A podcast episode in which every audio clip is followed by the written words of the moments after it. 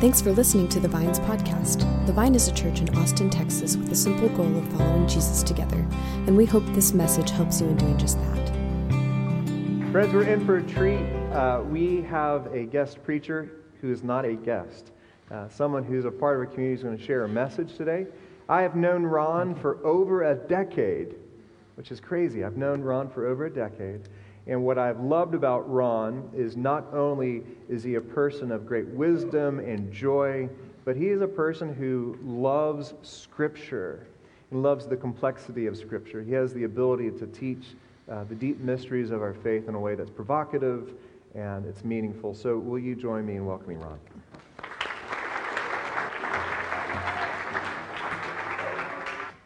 So our reading today comes from the Gospel of Luke, in the first chapter at the very end. It actually has a, a name for it. It's called the Benedictus. Uh, you might know the Magnificat is in Luke chapter one. That's from Mary speaking. This is Zacharias. So here's our reading, Luke one sixty-seven and following. And his father Zacharias was filled with the Holy Spirit and prophesied, saying, "Blessed be the Lord God of Israel, for he has visited us and accomplished redemption for his people. He's raised up a horn of salvation for us in the house of David his servant, as he spoke by the mouth of his holy prophets of old, salvation from our enemies and from the hand of all who hate us, to show mercy towards our fathers, to remember his holy covenant, the oath which he swore to Abraham our father, to grant that we, being rescued from the hand of our enemies, might serve him without fear in holiness and righteousness before him all our days. And you, child, will be called the prophet of the Most High, for you will go before the Lord to prepare his ways, to give his people the knowledge of salvation by the forgiveness of their sins, because of the tender mercy of our God, with which the sun, the sunrise from on high will visit us, to shine upon those who sit in darkness and the shadow of death, to guide our feet into the way of peace." This is the word of the Lord. Thanks be to God. So uh, we're in the middle of a series uh, for The Bible Tells Me So. What is the Bible? How do we read it? What's the role of the Bible in the life of an individual follower of Jesus, or in the life of the church, the community of Jesus' followers? And surprisingly, perhaps, last week we said, it ain't easy. sixty-six separate documents collated into one volume with a major demarcation in between Old Testament, New Testament. The time frame addressed in these documents covers many millennia. I mean, from in the beginning, when God created the heavens and the earth, to then I saw a new heaven and a new earth, for the first heaven and the first earth had passed away. Revelation twenty-one. The Bible covers the entirety of cosmic history, from beginning to end to new beginning. But the sixty-six documents, they're not all the same. D- different authors, different time periods, different genres, different concerns, different agendas, and their parts, I don't like what it says, or I just don't know what to do with it. It ain't easy. And if someone says it is easy, I don't believe them. And honestly, I don't trust them either. So today we're going to talk about the big story. From Genesis to Revelation, is the Bible telling one story? What is that story? Where do I fit? Where do we fit? And if we know the big story, how does that help us to read, to use, and to engage with the Bible in the ongoing life of a follower of Jesus? That's what we're going to do today. Now, don't feel bad if we've kind of got a deer in the headlights thing going on in our head. I, I used to teach a class at Austin Seminary, the Bible content class. It was a prep course for an ordination exam, the Bible content exam. And it was my job to get these pastors in training ready for this ordination exam, the Bible content exam. Uh, on the exam, there's one hundred questions, all multiple choice. Sometimes it would be, what does the Bible say here? It would quote something. Other times it would say, uh, it would say, where does the Bible say X? And I had all kinds of tips and tricks for the students. Things like, if it sounds like Christmas, it probably comes from Isaiah or Micah. So don't feel bad if we feel like we don't really know the Bible. These were seminary students, and they didn't know the Bible. After a couple weeks, I brought out this for my students. I'm not kidding either. The Bible for Dummies. And of course, they said, well, we can't do that. We're pastors. What if people see us? And I said, look, put it in a brown paper wrapper. I don't care, but this is what you need. Let's start here.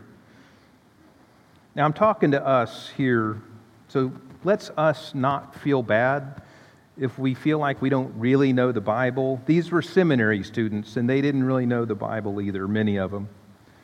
And I love this book, Bible for Dummies. I really am recommending it. And guess what? On the Vine website, we have a whole list of phenomenal resources to help us as we're getting to know the Bible, as we're using the Bible. And, and there's podcasts, too. I mean, Stephanie listens to a podcast called The Bible for Normal People, and it's awesome. So today we're talking about the big story, from Genesis to Revelation. Is the Bible telling one story? What is the story? And if we know the big story, how does that help us? Now, there's two things that the Bible is not. Two things to watch out for if we're wanting to understand the Bible as a whole. Number one, the Bible is not a book of magic incantations. And yeah, I just said that. The Bible is not a book of magic incantations, even though we in the faith often seem to use the Bible in just that way. Ouch. Uh, our friend is depressed.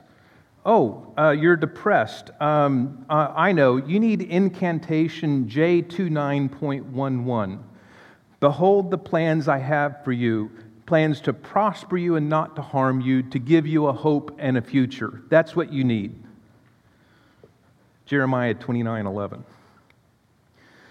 But in its context, the actual verse, it's a little more complicated. Uh, it, the year is around five eighty-seven B C, and the Babylonians have come into, uh, into Israel, into Jerusalem, and they've just demolished it. Thousands upon thousands have died.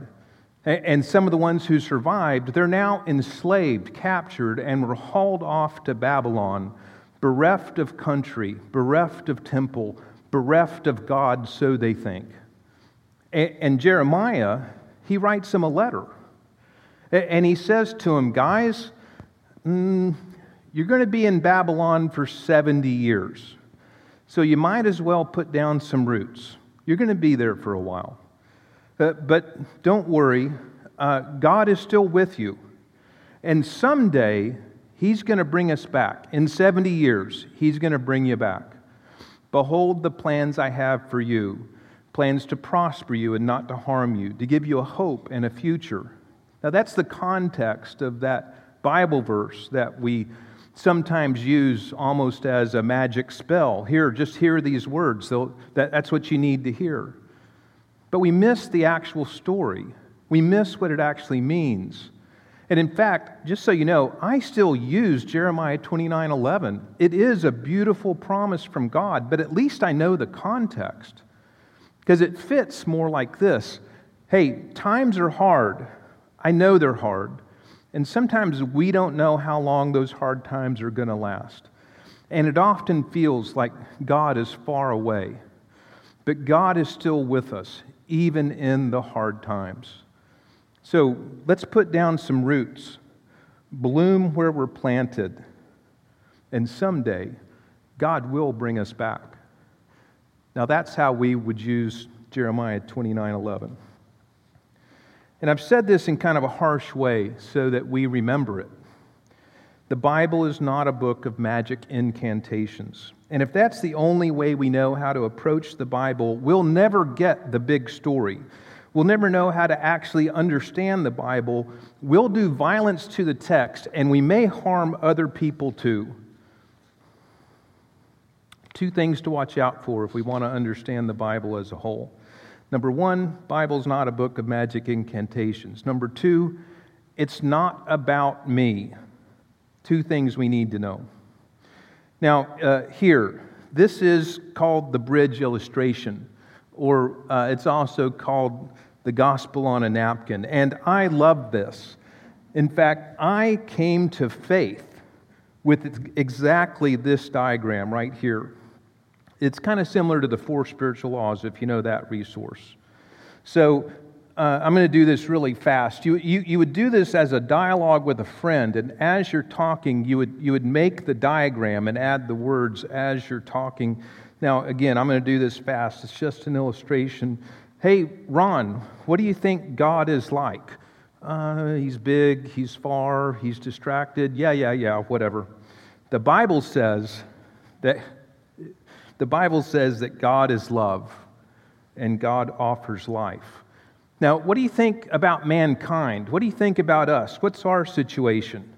Uh, creative, basically good, basically bad. The Bible says, the Bible says that we're sinful. We're separated from God.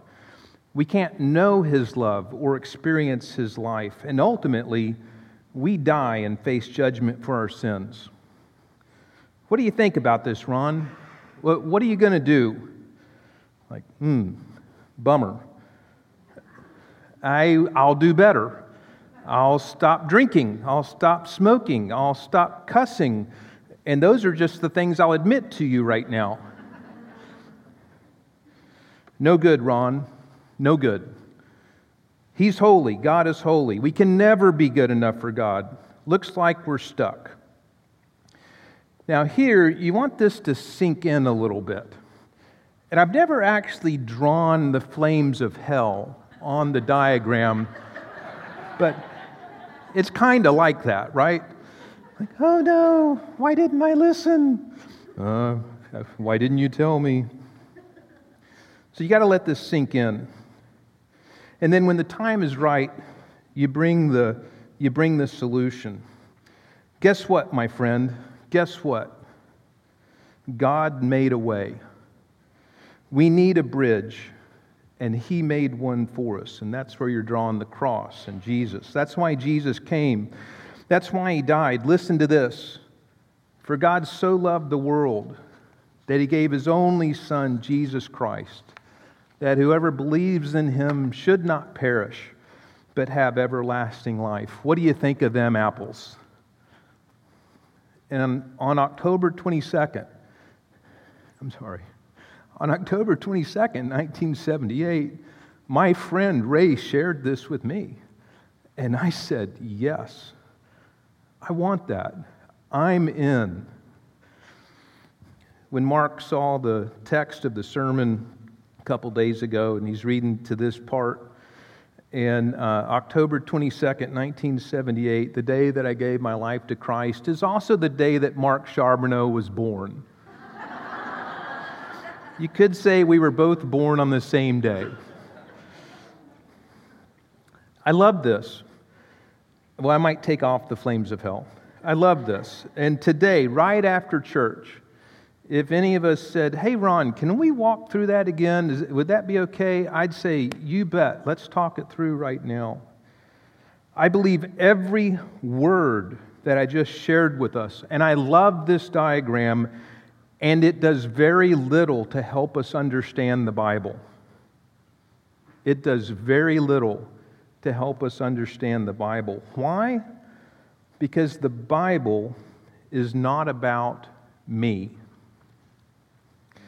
The Bible is for me, yes. The Bible is for us, yes. But the Bible is not about me. And listen, the Bible is not about my personal salvation. I can find it there, but that's not what the Bible is about. I mean, no wonder why people don't read the Bible. It doesn't have easy answers, and it's not about me. mystery solved. That's why we don't read the Bible. But if it's okay, let's make a start together today, here. What is the Bible? What story does it tell? What's the big story?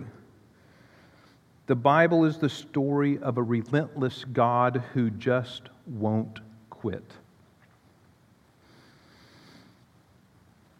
He created a world, a world of perfect communion. God, humans, all creation, all in sync, total presence. How could you screw that up? And we did. And it's like the dream, God's dream. It died that day. Presence, communion, God, humans, creation, total sync, expression of God's glory. The dream is over, but He doesn't stop. The Bible is the story of a relentless God who just won't quit. Now, the Bible starts in a world before time. Well, there was no world, so there could be no time. In the beginning, God created the heavens and the earth. The earth was formless and void, formless and void, Tohu Vebohu in Hebrew. By the way, those are the names of two Mesopotamian deities, Tohu Vebohu, chaos, the sons of anarchy. The Spirit is there in the beginning, Proverbs chapter eight. Jesus was there in the beginning, John chapter one. The triune God, Father, Son, and Spirit, they're there at the beginning. And a first question we might ask is, why? Why did you create? The answer is, we don't know. He just did. They just did. It's been said that out of the abundance of love within the Trinity, the world was born. Okay, we know this. God said, it was good. Uh, the world, man, woman, humankind, creation, it's good. Very good. Humankind is created in the image of God. We tend to focus on the humans, but for the moment, let's also recognize that every part of creation was crafted by God and is an expression of God's own being. Now, I'm a woodworker somewhat, and when I build something like an armoire, that which I build is an expression of me. That makes me sound like I'm a master craftsman. You know what I'm building right now? Cornhole boards. I am. In the beginning, God, humans, creation, complete communion, perfect expression, total sync, and it doesn't take long for the whole thing to unravel. By Genesis chapter three, we're off the rails, and the dream is dead. Now I'm going to take us to the balcony. Picture an old dance hall, the, the broken spoke, maybe, uh, thirty or forty couples on the floor, circling the floor in a curving cavalcade. Uh, but imagine also that there's a balcony in the same big room, a balcony up above. Go up to the balcony. Let's take in the whole picture. Can you see the point of view from the balcony? Can you picture the whole floor as people are moving? That's what we're doing right now. So Genesis chapters one through eleven, there's, it's sometimes called the primeval prologue. Things go from good to bad to worse, and it's hard to date any of it. And some of the stories are pretty darn troubling, like the flood. But the world changes. The world of the Bible changes in Genesis chapter twelve. Abram, Abraham, the first of the patriarchs. He gets a calling and a promise. It's not like God, it's like God just can't give up. It's worth paying attention to this. The Bible is the story of God, a God who won't give up. I mean, He's relentless. He won't let go of that dream. And Abraham gets a promise, a promise of land, people, blessing. But it's not just for Abraham's sake. I'm going to bless you so that you will be a blessing to everyone else. In you or through you, all the families of the earth will be blessed. God is on a mission, and it's bigger than Abraham. So God makes a covenant with Abraham. It's a type of ancient treaty or contract. animals are sacrificed, and literally they're split into two pieces. A path is set between the pieces of the animals, and in a normal covenant, both parties would walk between the dead bodies of the animals. If I break this covenant, may it be done to me as we've done to these animals. But here, God puts a big sleep on Abraham, and only God walks the path.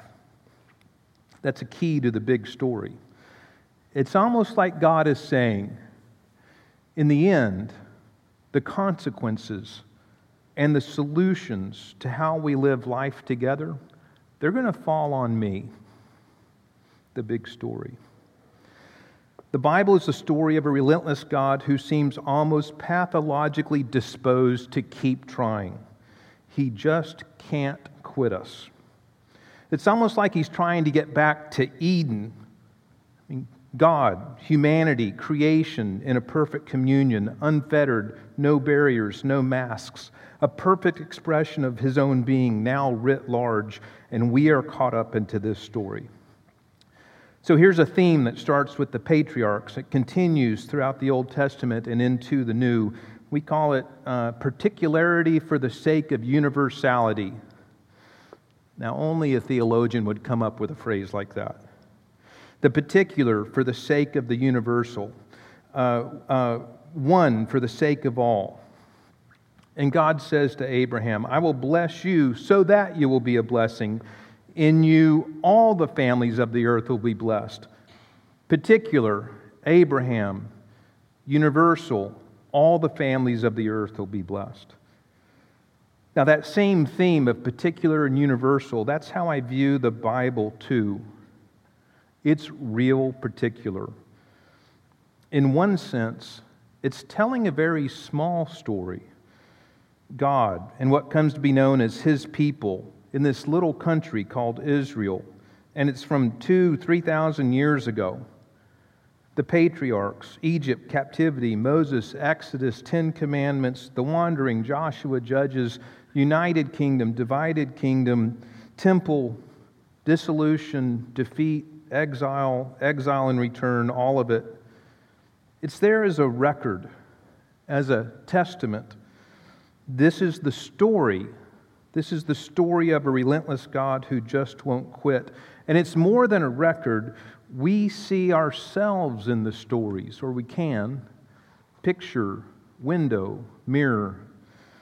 When God chose Abraham, when He chose this people, Israel, when God chose to reveal Himself, I am who I am, when God gives the law, He's choosing the particular for the sake of the universal. All the families of the earth will be blessed in you. God is relentless, and God's on a mission, and it's bigger than ancient Israel. It's a cosmic mission. It's a universal mission, the particular for the sake of the universal. And I think it's also a pretty good way to understand the Bible. Yes, it's a record of things back then, the particular. And yes, it's so much more, the universal. A while back I said the Bible's not a book of magic incantations. What that means is learn the story, get some context. Get this. There's a difference between narrative and poetry. In wisdom literature, like Proverbs or Job, it's meant to be a conversation read at the same time. It's not a proof text. And it's pretty confusing to read something like Hosea, Habakkuk, or Micah if we don't know something about who's the audience and what's going on at the time. Or even uh, four hundred years later, why'd they choose to keep this document? Why did they hold on to this four hundred years later? The Bible is not a book of magic incantations, so get some help. And the Bible, the real Bible, will become alive for us. Earlier in the message, I also said the Bible's not about me. For me, yes, but the story is about God, the relentless God who just won't quit, the God who has a mission of restoration, reconciliation, and recreation, the God who has a mission of restoration, reconciliation, and recreation, And that takes us into the New Testament. Now, let me put us, put us at ease. I'm not going to spend as much time with the New Testament as we just did with the Old. For one thing, we're a lot more familiar with the New Testament than we are with the Old. And my point is, the New Testament is telling the same story. But the story's not about me. It's not about you. It's for us, but it's not about us. The story is about God, the same story, the relentless God who just won't quit. Restoration, reconciliation, recreation, it's the same story. And the relentless God who won't quit, he's still on the same mission. Our reading is from the Gospel of Luke. It's Zacharias, husband of Elizabeth, father of John the Baptist. John the Baptist is about to be born. And I'm just going to bring up verse seventy-two or a couple. Listen to the echo, the echo of the past in this little passage. Thus he has shown the mercy promised to our ancestors and has remembered his holy covenant, the oath that he swore to our ancestor Abraham, to grant us that we, being rescued from the hands of our enemies, might serve him without fear, in holiness, in righteousness, before him, before him, in his presence, all our days. The promise, the ancestors, Abraham, the covenant, rescue, reconciled, restored, in the presence of God, holiness, righteousness, before him, all our days. It's the same darn story, the same dream. God never gave up, the relentless God who just won't quit. We see some inklings in the Hebrew Scriptures in the Old Testament that God's thinking way bigger than Israel. Blessed to be a blessing is a hint of that. It really comes out in the prophets. The, the day of the Lord, the Yom Yahweh, when, when all the nations of the earth will stream to Jerusalem, to Yahweh's temple in Jerusalem. That's a picture of it, the restoration of humanity. And Luke, more than any other gospel, he makes it clear, a light for the Gentiles, the gospel, the kingdom, restoration, reconciliation, recreation, it's for everyone. And Luke drives the point home in his second document, Acts. You will be my witnesses in Jerusalem, in Judea and Samaria, and Samaria, even to the ends of the earth. And by the end of the book of Acts, the gospel is in Rome. Paul is in Rome, and members of Caesar's own household are coming to faith. We're almost done. I'm going to jump to the end, and then I'll backfill one last point. Jump to the end, Revelation twenty-one. And then I saw a new heaven and a new earth, for the first heaven and the first earth had passed away, and the sea was no more. I saw the holy city, New Jerusalem, coming down out of heaven from God, prepared as a bride adorned for her husband. And I heard a loud voice from the throne saying, "See, the home of God is among mortals. He will dwell with them. He will dwell with them. And they will be his people, and God himself will be with them. He will wipe every tear from their eyes. Death will be no more. Mourning and crying and pain will be no more, for the first things have passed away." And the one who is seated on the throne said, "See, I am making all things new." Restoration, reconciliation, recreation. Do we see it? Do we see that? We're back in the garden, only bigger, better, complete. He never gave up. The relentless God who just can't quit. This is his story, the big story, the relentless God who won't quit. God will have God's way, and his way, what he wants, is to be with us, Emmanuel, in complete communion, that we might glorify God and enjoy him forever. And, and here's the cool thing, the unusual thing, or another cool thing among dozens. It, it's a big one. And in fact, it's kind of hard to understand the New Testament if we don't understand what I'm about to say. That future, that future, God's future, restoration, reconciliation, recreation, that future has already begun. And we, we together, we here, we are the people of God's future, alive in the present. Paul says it this way, if anyone is in Christ, new creation, the old is gone, the new has come. It's the same message as the gospel proclamation. The, the kingdom of heaven is at hand. Repent and believe the good news. It's like Jesus is saying, wake up, guys. The future we've all been waiting for, hoping for, restoration, reconciliation, recreation, the kingdom, the future, it starts now. It's here now through me. Repent and believe the good news. And by the way, repent in Greek, it doesn't mean feel sorry for your sins. It means open your eyes, change your mind, and turn around. That's the meaning of repent. We, in Christ, we're the people of this future. We're the people of God's future, alive in the present.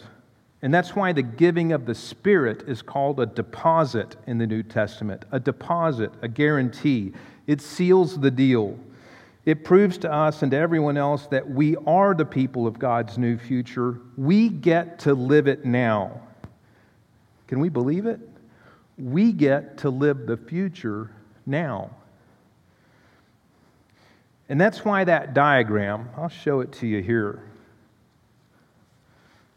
That's why this diagram, as great as it is, it doesn't do justice to the big story. And it doesn't do much to help me understand the Bible, or even why I need the Bible to begin with. This is a picture of the gospel of sin management. It's a morsel, a tidbit, an hors d'oeuvre. True? Yes. Tasty? Yes. Recommended? Yes. But it's not the big story.